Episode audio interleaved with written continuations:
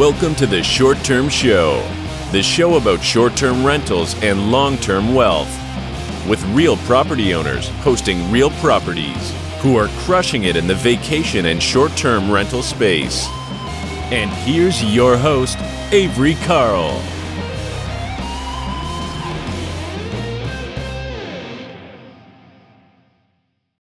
This episode of the Short Term Show is brought to you by the Short Term Shop. 30 year fixed mortgages, tax benefits, and long distance management training made easy are just a few of the perks of owning a short term rental. The short term shop can help you buy and learn how to manage your property from anywhere in the world. Just go to theshorttermshop.com and click get connected. Again, that's theshorttermshop.com, and we are brokered by EXP. See y'all over there. Hey, y'all, welcome back to another episode of the Short Term Show. I am very excited about today's guests. I am a super fan myself, so I'm going to try to contain myself uh, while I'm asking these guys questions. So we've got Chris Voss and Steve Shull. They really need no introduction, but I'm going to let them introduce themselves uh, and tell you a little bit about their background and their new book that they have out. Um, Chris, do you want to go first? Sure. Uh, I'm Chris Voss, and I'm a ballerina. I heard that about you. Actually, it's a friend of mine here. I live in Vegas. A friend of mine, a woman uh, who, who was running a SWAT team before she was a cop. She was a ballerina. Oh my goodness! So that that make you, you know, ballerinas are tough. You know, they're tough. They they they take a lot of pain. They're great athletes. You know, I could I I pro- I'd probably make compare myself to a ballerina. She'd be like she'd be like, "Toy, you're not tough enough to be a ballerina." But yeah, I'm a, a, retired FBI agent, former lead international kidnapping negotiator for the FBI. Wrote a book on negotiation first called Never Split the Difference, a business negotiation, applying hostage negotiation, emotional intelligence to real life and doing better than anything else. Not perfect, just better than anything else. And then along came this NFL Super Bowl captain, football player, coaching negotiate, uh, coaching real estate agents, said, "You know, your stuff is awesome. Let's collaborate." And ta da ta da, Steve Shull. All right, he teed you up great. How's it going, Steve? Very good. Thank you for for having both of us today. Uh, as Chris mentioned, uh, my professional life started in the NFL as a linebacker for the Miami Dolphins, and then uh, a knee injury uh, ended my career after uh, four years. And from there, I went back, got an MBA from the University of Miami, went to work on Wall Street for a period. Steve, is, uh, University of Miami is that the school they called San Quentin U? Uh, that's the one. That's the one. Now we get trouble. okay. then uh, worked on Wall Street for about five years, and then ended up in Southern California selling residential real estate. Uh, 1991, first year in business, sold 53 homes. Second year was on track to sell 100. And I came up with the idea of creating a coaching program for real estate agents. And that's where that's where real estate coaching started. Uh, I've been doing that for about 25 years. When one of my clients went to a book signing of Chris's in Malibu and gave me a copy of the book. And one Saturday afternoon, I read it, and it was a light bulb moment for me for my entire coaching career. I've been trying to take all the emotion out of real estate sales and boil it down to fact, logic, and reason and in reading Chris' book, in reading Chris's book, I realized I had it completely backwards. And you can't overcome emotion with fact, logic, and reason. And I reached out to Chris. We uh, got together. We started with, uh, I, you know, I said to him, everything you wrote in Never Split the Difference applies 100% to real estate. And so we started out with an eight week negotiation course and we did several more programs. And then about th- uh, two years or so, we got together and collaborated on the full fee agent. And that's how we got here today. Awesome. Well, I'm really excited to have y'all and I have a lot of lot of questions because same as you when I read Never Split the Difference as a real estate agent running a real estate team, I was like, "Oh, wow, this is all of this is very applicable to what we're doing and there's a lot of things that I am doing wrong when that I realized from reading that book." So Now, our first of all, wrong is a harsh term. Let's uh, to to say that you can do something better doesn't mean that you're doing something wrong and that's what Okay. I think people changing their habits a little bit, um, uh, you know, that's kind of the first emotional hurdle. Like, ah, was I wrong? Well, if you didn't know, you weren't wrong. To to uh, a guy I used to uh, live uh, close to in DC used to always say, "I'm willing to be smarter today than I was yesterday." And just ask you, just allow yourself to be smarter today than you were yesterday. That's all. Okay. Well, I I like that advice. Be easier on yourself. So there's a lot of things I could have been doing a hell of a lot better and uh am today, but so one of the things that you guys just mentioned that's kind of a universal concept in each book um, is emotional intelligence. Yeah. And I feel like uh it is it's really difficult in especially in the real estate agent world where a lot of agents are really, really, really old school when it comes to negotiation. So they're saying things like, yeah, I'm a pit bull, I'm a fighter, I'm going to go fight for my clients. And and what they do is instead of negotiating like, you know, a normal human, like we're having a conversation, they run straight into a deal and they start busting heads. And they don't, when they really could have just talked to people like a normal human and said, hey, you know what? Here's what my client needs. He's not trying to be a jerk here, but you know, it stops making sense after this point.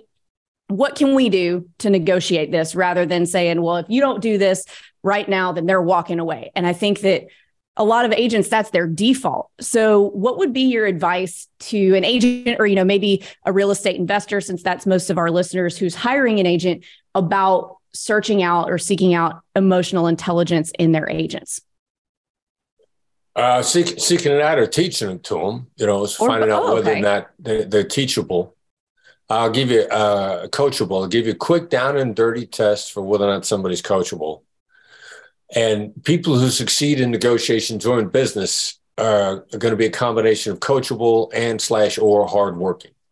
Like I've run across some people that failed this test that I'm getting ready to share with you, but they were they were so hardworking that they eventually got it. And th- this test is just how quickly does somebody get it? What's your default browser on your laptop, or what browser do you use on your laptop? Now, if if you're using the browser that came with the laptop, then and you're succeeding, you're probably hardworking. This is a test that I that I learned about a long time ago. I read a book uh, called uh, Originals by Adam Grant. Adam Grant is brilliant thinker, Wharton professor. In his book Originals, he said coachability is uh, correlates strongly with success. It's not a one to one correlation, but what's the what's the default browser? And if they're if they got a if they got a if they got a Mac and they're using Safari, they're using the default browser. But if they got Chrome or Firefox, you know, they're taking the time to um, find a better way. You know, not accept the default. So I thought this is really interesting. I'm I'm going to experiment with this. Um, so I, the experiment was at my class at USC, 50 students. I realized this is an unscientific experiment. I don't care. I'm a layman. I'm not a PhD. I could be unscientific all day long. I asked everybody in the class, uh, what browser you're using on your on your laptops. Then at the end of the class, I compared the A students with the poor students, the best with the, the worst. Roughly six on each end, bell curve.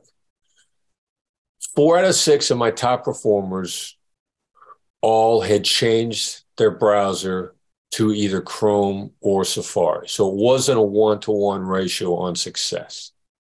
Fully a third of them didn't bother making the change. Simultaneously, all of the losers, all of the low performers, all of them simply took the default browser. So it's a correlation strongly with if you're just accepting the situation as it is, that doesn't mean you're not going to be successful. You got to pull it out by being hardworking. The odds are it's harder for you to be successful, but all of your poor performers are not coachable. all of them. So when you're looking for people in advance, you know, instead of a red flag, it's a yellow flag. Quick and easy test to see how coachable they are, or if if they're not coachable and they're not hard working, they're going to fail. That's just there's no way around it. Okay, well, that is a really interesting test, but I I see how that makes sense. Yeah, I'm I'm glad that I have Chrome on my Mac, so I was going to be silently crying. Uh, if I had the wrong answer. That'd, that'd been tough. But then I, you know, my the easy one there is like a third of them just just hardworking, relentless people. They're going to find a way to succeed. It might take them a little bit longer, but these are the people who are going to stay up at night. You know, they're going to work on the weekends, and then ultimately, you know, what we're doing, what Steve and I are teaching people is how to be successful and get their life back. So then if they're hardworking, eventually, okay, so you're successful. Like Steve was ridiculously hardworking dude. He may be the hardest working guy on planet Earth. He's also extremely coachable.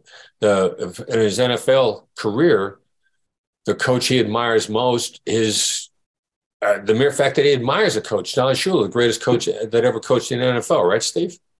Winningest coach in NFL history, exactly. And coachability is is a huge factor in people being successful.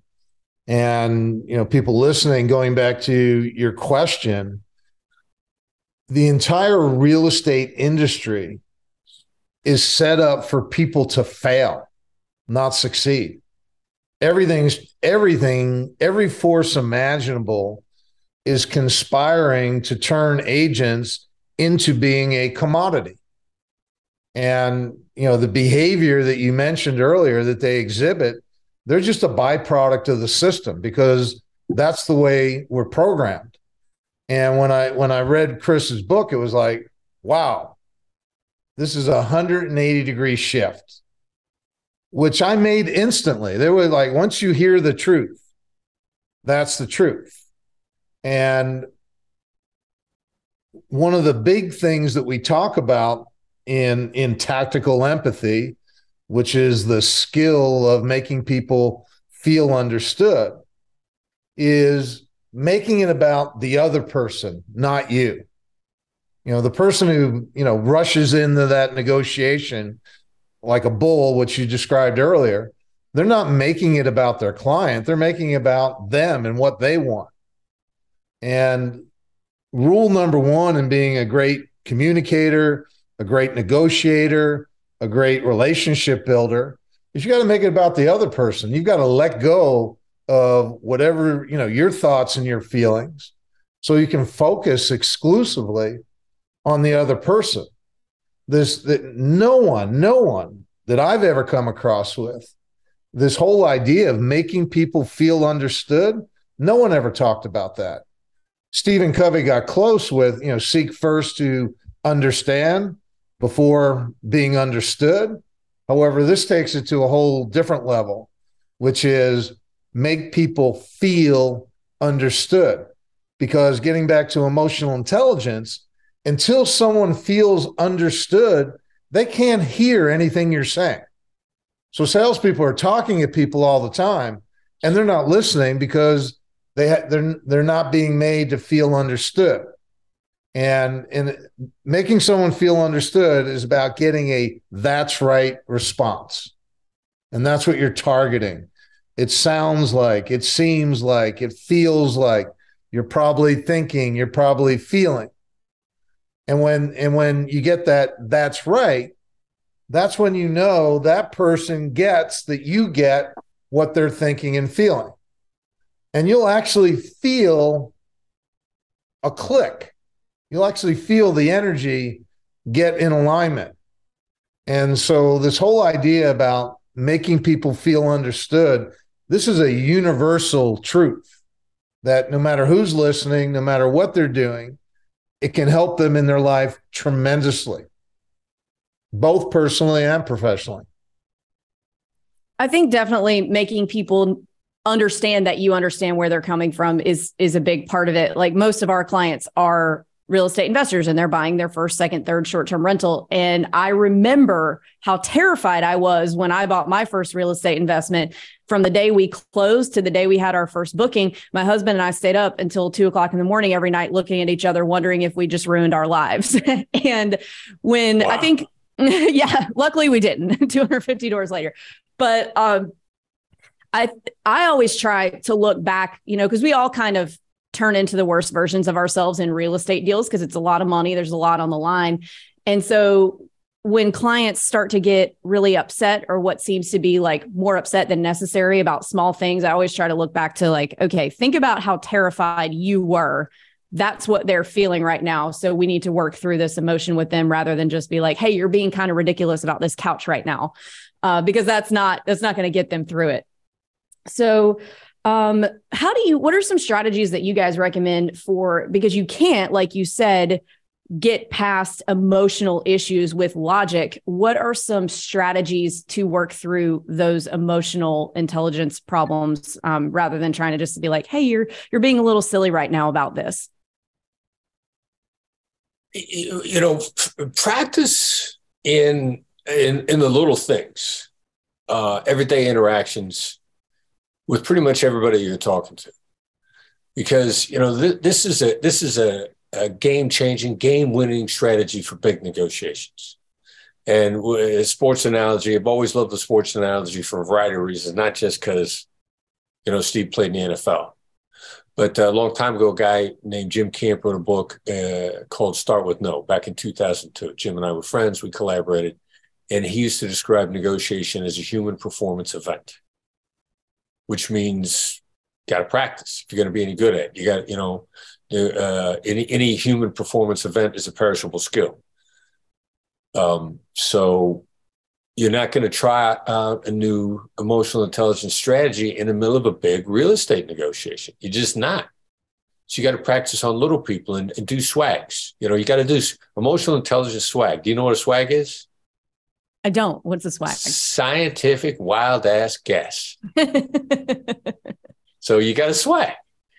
And you got to swag on people's emotions in the moment so that you pick it up in, in, in the emotions and you do exactly what you were talking about. Now you you understand people's emotions in these big negotiations because you went through similar emotions.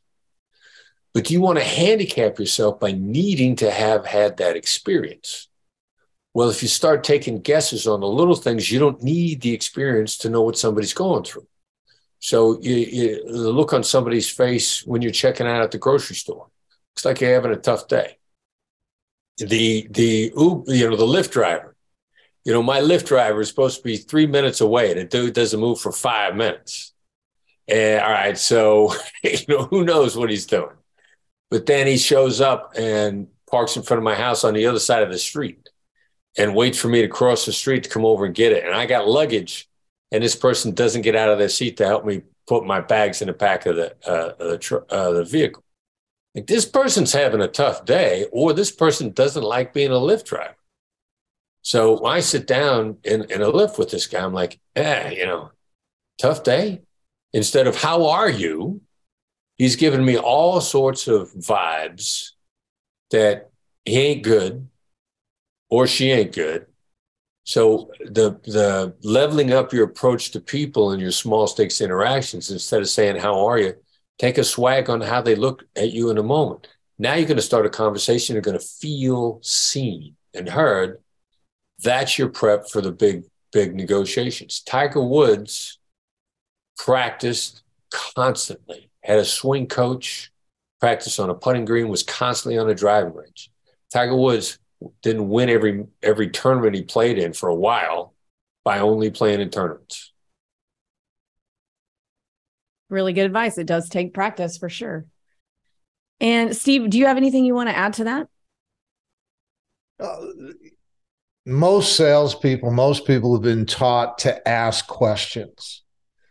Part of the tactical empathy toolbox is using what we call labels.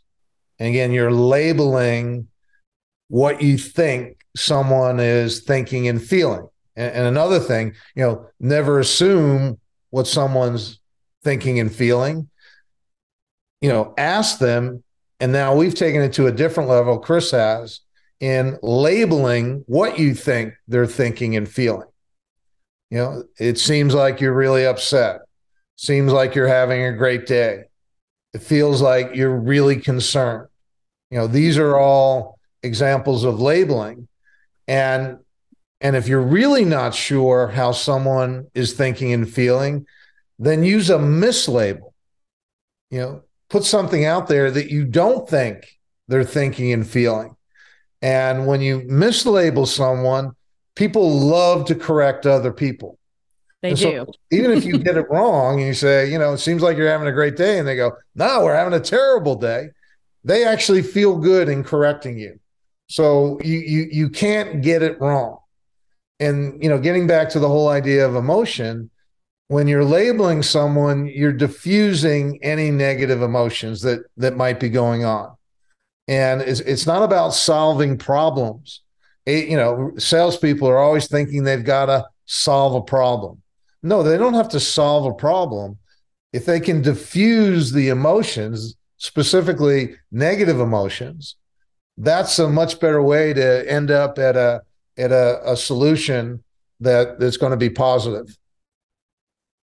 Yeah, I totally agree with that. I think that, you know, it, doing the whole like pit bull fighting agent thing is actually injecting angst and tension into the deal and doing the opposite of what you really want to do. And then also when someone responds to you in a negative way, like maybe they were short or sharp or they're just not giving you what your client wants, it's really easy for us to get to respond mentally not out loud and saying, you know, oh, they're just a dick or they're just an asshole and not thinking, well, why are they responding like that? Maybe their client's being really difficult to them and they've got, you know, maybe they're upset. Maybe they're, maybe they've had a bad day. Maybe they've got a lot of other things going on. Maybe they've got another deal that's completely blown up that they've just been beat to death on and they're responding to you in an aggressive way and you can stop that by saying, well, you know, maybe they have had it, putting yourself in their shoes because there are very few people walking around out there that are being assholes just for the sake of being an asshole, in my opinion. Do you guys agree with that? Uh, yeah, yes, with a, with a caveat, because you know the people that pride themselves on being being harsh, they eh, they they become addicted to it. They remind me of slot machine addicts. Like each victory is gives them such a dopamine rush that they stop paying attention to their win rate. Uh, and I and I live in Vegas. That was one of the things we were talking about earlier. I've always used it as an analogy. I'm, I'm not here because I gamble. I'm here because I like the taxes. They're earning. but the casinos got the numbers down, and the numbers are: you got to win one in every 84 polls and then when you win, the bells go off and the things light up, and it's this huge celebration. You get this massive dopamine rush, and you get addicted to the dopamine rush, the celebration. And you forget that your success rate is only one in 84 tries. And I think people don't start out to be combative, pit bulls, jerks. But then the one time that it worked, the rush is so good that they don't pay any attention to how often they lose or how many people they drive away. So I don't think anybody ever starts out that way, but I think unfortunately becomes addictive behavior because of the celebration that obscures how often you fail. Wow, that's very insightful.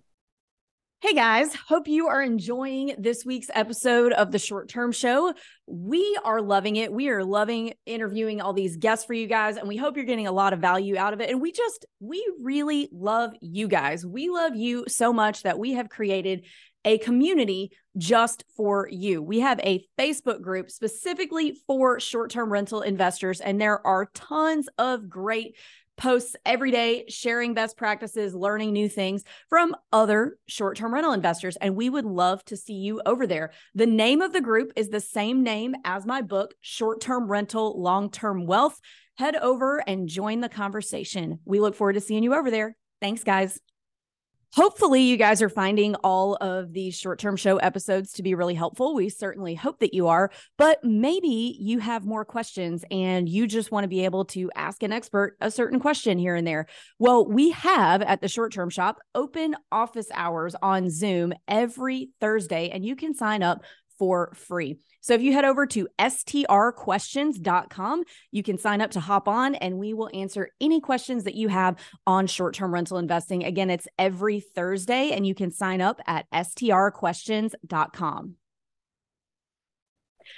All right, let's move on to another point in the book. So, Steve, yeah, Steve's talk- thinking right now. He either liked what I said or he thinks I'm full of shit. I don't. I don't know for sure which one it is, but I'm trying to read the body language. You know, I like what you say. thinking. All right. So, another point in the book that you talk about, Steve, is getting your life back. What do you mean by that? I work with a lot. I, I, work with the best of the best in real estate. People doing a hundred million plus, two hundred and fifty million plus in total. Uh, you know, sales volume, five hundred million plus, close to a billion plus. And what I see across the board, across the board, is the more business they do, the more stress they have in their life this whole idea of you know more is better. And somehow if i keep doing more and more and more my life's going to get better. Is very misguided. It's it's not that there's something wrong with more. It's how you get to more. That's the thing.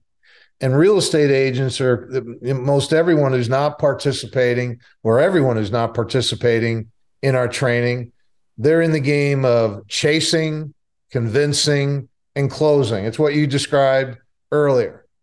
They're all going down that path. It's all they're all chasing a dollar. And what all of them are going to find, no matter how many dollars they get, it's it ends the same way, poorly. What we stress, it's not how much business you do, it's how you do your business. And ultimately, we want our clients to not only do incredibly well, we want them to be well. And what tactical empathy does for everyone who uses it, it takes all the stress out of out of the game, all of it. Salespeople are taking responsibility for things they're not responsible for.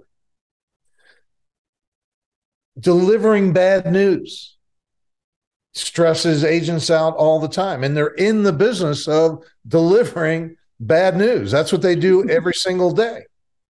And one single one single line in uh, in in that they'll learn in the book is i've got some really bad news. That one line takes so much stress out of any situation that might be difficult bracing people, learning how to brace people for bad news so that when you actually deliver the bad news, they're relieved. They're relieved. When you go to someone, look, I've got some really, really bad news. This is going to break your heart. They go to death. And yeah. so when you when you deliver whatever the bad news is, it's it's almost a relief. And and you know, so as part of this methodology, it gives agents rather than being a commodity, which they're all being pushed in that direction, you know, competing on price and giving away their stuff. We're empowering people to be human beings, not be doormats. They don't have to beg for business. They don't have to give their money away the full fee agent. I can tell you in real estate, the most important decision any agent makes, and this is how long you, have you been selling real estate? Since 2016. Okay. So you're fairly new. But for most people, this is going to be a 30 plus year career. And the most important decision they can make is the fee they charge. And when you make charging a full fee your standard, then you've got to become a better real estate agent. You know, it, it makes no sense to charge a full fee and go broke. We're not promoting that. We're promoting how do you charge a full fee and grow your business in a way that's sustainable and enjoyable. And, and this sounds outlandish, stress free. Stress free, literally. And that's what it tax does sound outlandish. is all about. yeah, as a real estate agent, the word stress free sounds really outlandish. It does. It does. However, if you embrace this methodology, there's nothing, A, there's nothing to fear to begin with. And it gives you the ability to communicate anything that needs to be communicated in an authentic, sincere way. And you you know, your thoughts and feelings aren't in the equation because it's not about you, it's about them. And people either want to move forward or they don't. One of the big concepts in the book, and th- th- this is, you know, this is life changing for for agents, for anyone in sales, is the idea of the favorite and the fool. In in real estate, agents think they win or lose business based on their presentation skills and to a lesser degree the commission they charge. That's not the case at all when they get that phone call that someone's interested in selling their home, that potential seller already knows who they're going to work with, or they're leaning strongly in a direction. And your job as an agent is to simply find out am I the favorite or am I the fool in the game? And if you're not the favorite, that makes you the fool in the game. And not understanding this dynamic and not understanding how to recognize who you are again, that creates a tremendous amount of stress. And when you understand the dynamic and you understand how to recognize and determine who you are, boy, your life, you talk about getting your life back, you're getting your life back. Yeah, that's really, really awesome advice. And how do you, so if you're, if someone calls either to list their house with you or maybe to hire you as a buyer's agent, what are some clues that you might be the favorite or that you might be the fool? Oh, what are we looking for there? The biggest thing you're going to ask is what Chris calls proof of life, you know, from the hostage negotiation world. You know, is there a deal here? Is there a deal here with you? And it comes down to a very simple question. I'm curious of all the people you could have reached out to, why me? And when you ask that question, they're going to give you their perception of your value. They're going to tell you how they perceive your value. And that is going to be a strong indication of whether you're the favorite or the fool. If they say, you know, our best, you sold our best friend's home. You got a really great result. They loved working with you. We went on to your website. We love the way you present property. We went on the Zillow. We looked at all your reviews. We love what Sally Smith said about you. You know, if you get a robust response like that, that's a pretty good indication that you're the favorite. Versus, oh, we went online, we looked at uh, uh, we looked at your website, and we decided to call you up. That's not a lot of reason. They, they could do that with a million different agents. And so, what you're listening for is their response to the question, why me? All right. So, what is your response then if you figure out, okay, I'm the fool here? Then you're going to exit gracefully. Oh, you don't try to change their mind? No, not at all you know, this is another big premise. You know, Chris mentioned we live in a Las Vegas world, meaning we live in a world of probabilities. And what we're teaching, our methodology, is we only want to go after the business where we strongly feel we're the favorite. And that means in, in, what we're saying to agents, you can sit at the table where you have an 80% chance or greater of winning, or you can sit at the table where you have a 20% or less chance of winning. We're only going to sit at the 80% table. we're going to concede where we might have a 20% chance or less. We're willing to walk away from that because I don't want to go on 10 appointments to get one or two. I want to go on 10 to get eight, nine, or 10. And so there's only so much time in a day. You can't, A, you don't want to do every deal and you can't do every deal. So we want to stay focused on where those opportunities that we deem high probability and we're willing to forego those opportunities that we don't think are high probability. And again, that goes against the grain completely in real estate because every agent's out there fighting for every single deal. And you know, and and then what are they fighting with? Fact, logic, and reason. And you know, eh, so they're fighting a losing battle, and that's why they're all so stressed out, even when they're selling a lot of homes. That makes sense. So you want to sit at the table with the people who like you rather than sitting at the table trying to convince the people who don't like you to like you. I don't want to convince anyone of everything, of anything. And Chris has a great saying. We we we love this. When you're explaining, you're losing. When you're explaining, you're losing. Oh, that's great. I and love that. Talk about getting your life back. When you stop explaining, you're getting your life back because you're wasting your life when you're trying to explain to people why they should work with you. Wow. I was just sitting here pondering that. And then I'm like, wait a minute, you're on the air. So, a couple more things that I want to hit on because um, we're running out of time. The first one is so, Chris, you said something before we were recording. You said, or maybe it was right at the very beginning.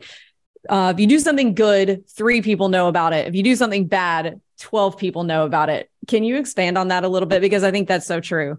Yeah, you know, there's no such thing as a one-off negotiation. It just isn't. Either you're going to see this person again, or people that know this person is going to hear about you. And you know, w- what are some rules of life? If you do something nice, you know, good, good, uh, three people know about it. But negativity gets around faster than anything else. If you do something bad, negative, um, predatory, t- take advantage of somebody, twelve people know about it.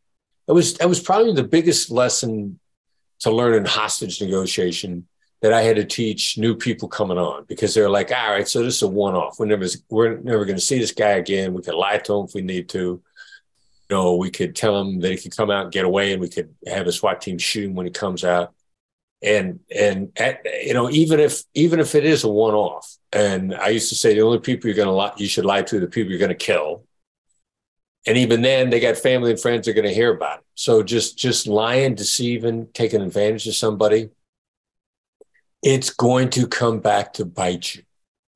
Number one. Number two anybody that you're uh, trying to take advantage of in some way shape or form uh, deception by omission deception by the literal truth any form of deception or taking advantage of them or exploiting your leverage there's a pretty good chance that this situation they constructed to test you.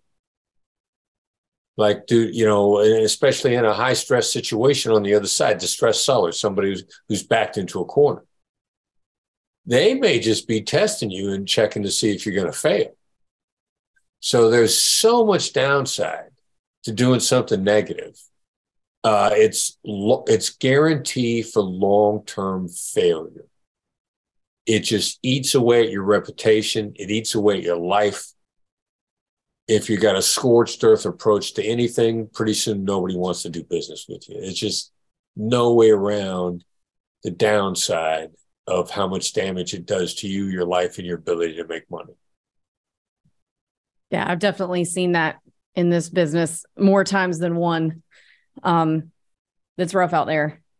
Uh, and then nobody goes around and says, "Hey, you know, they did the best job ever. it's they don't talk about it when you, when you do something good, only when you mess up. Yeah, you're the subject of cocktail party conversations when you've done something bad or done something wrong. That, people love talking about that. That's why that gets around. Yep, yep. So, last thing I want to talk to you guys about is what are the top mistakes that you see, maybe with agents or maybe with real estate investors when they're negotiating on a deal? Uh, what are the top negotiation mistakes that you see people make? Yeah, go well going first. You know, trying to explain your position, trying to take a position first. Just going first under any way, shape, or form, which is in many ways contrary to what my academic brothers and sisters w- would would teach, which is you know go first, take your claim, uh, just adjust the zone of possible agreement, the ZOPA, you know, high anchor, extreme anchor, whether it's first or second, you know, to try to affect the potential outcome. You know, going first is is you giving away information when you should be gathering information. You don't know for sure where the other side's coming from. I hate the thought of leaving money on the table because I spoke up too soon.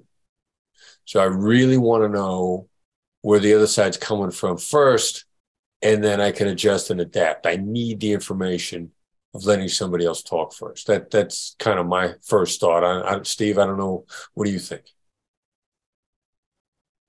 Oh, the thing that drew me in to Chris's book was the title, Never Split the Difference. You know, that's how every real estate agent negotiates. You know, that, that's all they're ever trying to do is split the difference. And learning that that is not, you know, this whole idea of win-win, that's a bunch of nonsense. And, you know, so the, you know, in reading both of the books, you're going to learn that it's not about splitting the difference. That that's not a a strategy that's an effective strategy for being a great negotiator. And again, understanding where the other person is and, and why they're in that position. You know, Chris was alluding to. If you're talking, you're not learning. If you're talking, you're not learning. And too many people are doing too much talking versus how you listen has far more impact on a negotiation than what you're saying. And then we can yeah. take it even a step further tone of voice. Tone of voice alone can be way more important than than what you say. So there's there, there's a science to how the mind works. And when you understand that science, you know, you know, if someone wants to put in a low offer, look, you're probably going to think this is an incredibly ridiculous offer. You know, you brace them first for what they're going to get. So when they get the offer, it's not nearly as bad as you just set it up to be. There, there, there's all these things that you can be doing when you understand science of mind to become much more effective in your negotiations. Yeah, door in the face technique. Set them up to be really bad and then hey it's not that bad. You know because we're human beings. We're wired to be negative. You know j- just understanding fear of loss is a much greater motivator than the prospect of gain. You know salespeople are always out there trying to pitch gain benefit and opportunity. That's not what moves people. What moves people is fear of loss so you know un- understanding you know what's actually going on in someone's decision making process can really help anyone in terms of their ability to negotiate. Do you guys think that today's culture of like doing everything on text message and email, going back to what you said about tone of voice, hinders negotiations rather than people are picking up the phone and calling each other and hearing their tone of voice? Because I know with me, when I read a text message, depending on how I'm feeling, I might read it in a different tone of voice from the other person when, you know, maybe it sounded harsh, but they didn't mean it harsh. So what do you guys what how do you remedy that? Because nobody wants to answer. I don't want to answer the phone. I'd rather die than answer the phone. I want to text, but I know that it makes a difference. So how do you guys uh, recommend combating that when it comes to, you know, being a real estate agent or or investor, whoever you're negotiating with, combating the text culture? Yeah, well, you know, you got to combine all three. Look at each one as a tool. Uh, take take the f- fact that you know your text, your email is going to be heard based on the other person's mood. So the real problem with text and emails is that if you look at it as using them to play chess, people are trying to make seven chess moves in one one move, one communication. And if you look at it that way, that's just silly. So if if you if you cut them down just try to get one message across per communication and then take into account how can I word this what can I add to soften it? And it's usually not emojis, although occasionally an emoji might help. But it's going to be a combination of uh, you know, your your you know your question marks, exclamation points, periods, dots, dashes.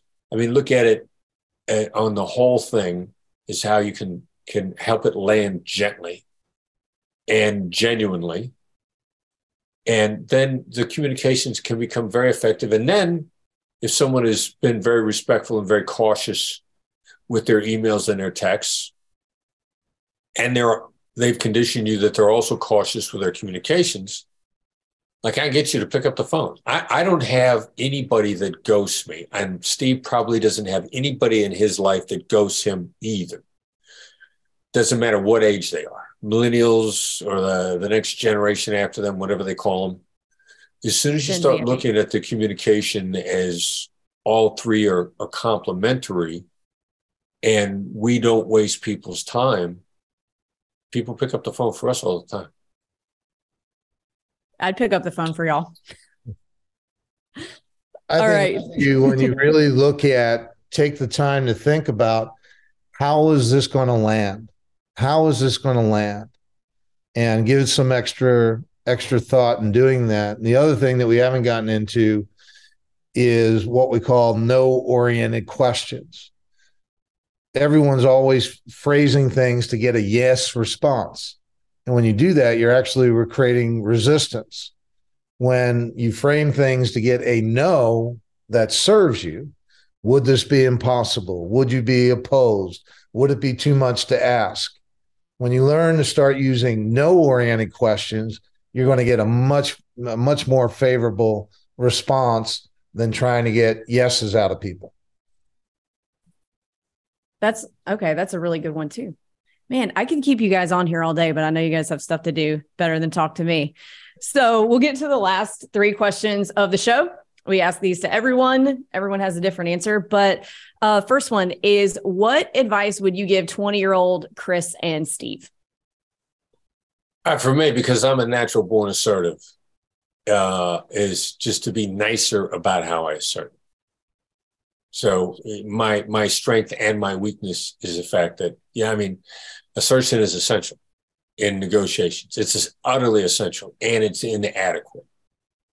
It lacks niceness, you know, pleasantness generally, and it lacks in-depth analysis generally. So to me, just you know, keep your same morals, keep your same principles, keep your same objectives. Be nicer about it because I'm of the three types that everyone falls into one of these three types, I'm a natural listener. All right. Steve? I could go on for hours here. um, I, I think what I would say to my 20 year old Steve is the most important thing in life is to learn how to enjoy each day, no matter what is happening. Because if you can't figure out a way to enjoy today, then you've wasted today and you're not getting today back. And so, again, for everyone, no matter where they are, you know, happiness is not a condition, it's a choice. And you can choose to be unconditionally happy. And and so that would be my coaching there. Well, I needed to hear that because I've certainly wasted a lot of days not enjoying them being stressed out. So thank you for that. Um, next question. What advice would you give a new investor or business owner, entrepreneur getting started today? Focus on the process, not the outcome. Great. Great advice. I would, the advice I would give is don't be afraid to make mistakes you know as long as you learn from a mistake it's not a mistake. And you're only you know by doing this you, you you've got to get your reps in. We talk about it all the time. It's no different in football. It's no different in negotiating. It's no different if you're going to buy you know investment property. You've got to get your reps in. And you you know just make sure you learn from every negotiation every deal you know, one of the things we did in football after every game, you know, every game is filmed, you go in and the, the first the coaches go through every play and grade every player on every play. And then you come in as a team and you watch the film and you make any corrections. So what I would tell your investors is on every deal, okay, what did I learn from this deal? And keep a keep a notebook, keep a running notebook. And you know, and if you keep learning from every deals, pretty soon the patterns are going to emerge. And you're going to you know you're going to see what works and see what what what doesn't work. We we operate off of impulse and instinct way too much. Also really great advice. And this one's a little more fun. Uh, what is your favorite book that's impacted your mindset? Uh never split the difference hey, that that's a great one. That you could totally plug that. I that no, I, I got a, I got a lot of books I like. I mean, you know, uh,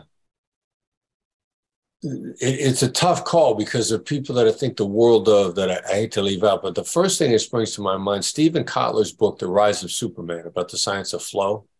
I mean, of the books that spring to mind initially, that's one of the first ones. You know, Kotler's uh, started getting into flow, and a number of people out there started getting into flow before we had the neuroscience to back it up. Back it up. And, and Kotler's one of my favorites. He's a good guy. He's an interesting cat. And his book, The Rise of, Rise of Superman, led me to a num- number of other books that he wrote. So that's the first thing that springs to my mind. All right, Steve. For me, it's easy. Uh, the Untethered Soul by Michael Singer, and it's really about developing the mindset of harmony. We can, you know, this has been a big shift in my life. We're all programmed to believe that we can manifest and make things happen and all the goal setting. You know, the truth is what's happening is happening. None of it is personal and all of it is temporary. And when you can get in harmony with what's happening, that is a complete life changer. I have not read that one. I'll definitely check that out. Well, guys, thank you so, so much for your time. I was super excited to have you guys on. I hope y'all had fun. Uh, if our listeners want to follow y'all on social media, buy your books, where can they do that? Well, I, if they come to our website, blackswanltd.com, B L A C K S W A N L T D.com, you find out a whole range of services and including our, our our overall any sort of negotiation advice, and it is also an avenue to stuff we're doing for negotiations in real estate, anything related, and and and and so that that's one avenue, and I know that Steve's probably got another avenue for to come directly to him as well. No, it, what Chris said, just uh, second that, and uh, I love your energy and love your enthusiasm. Keep it up.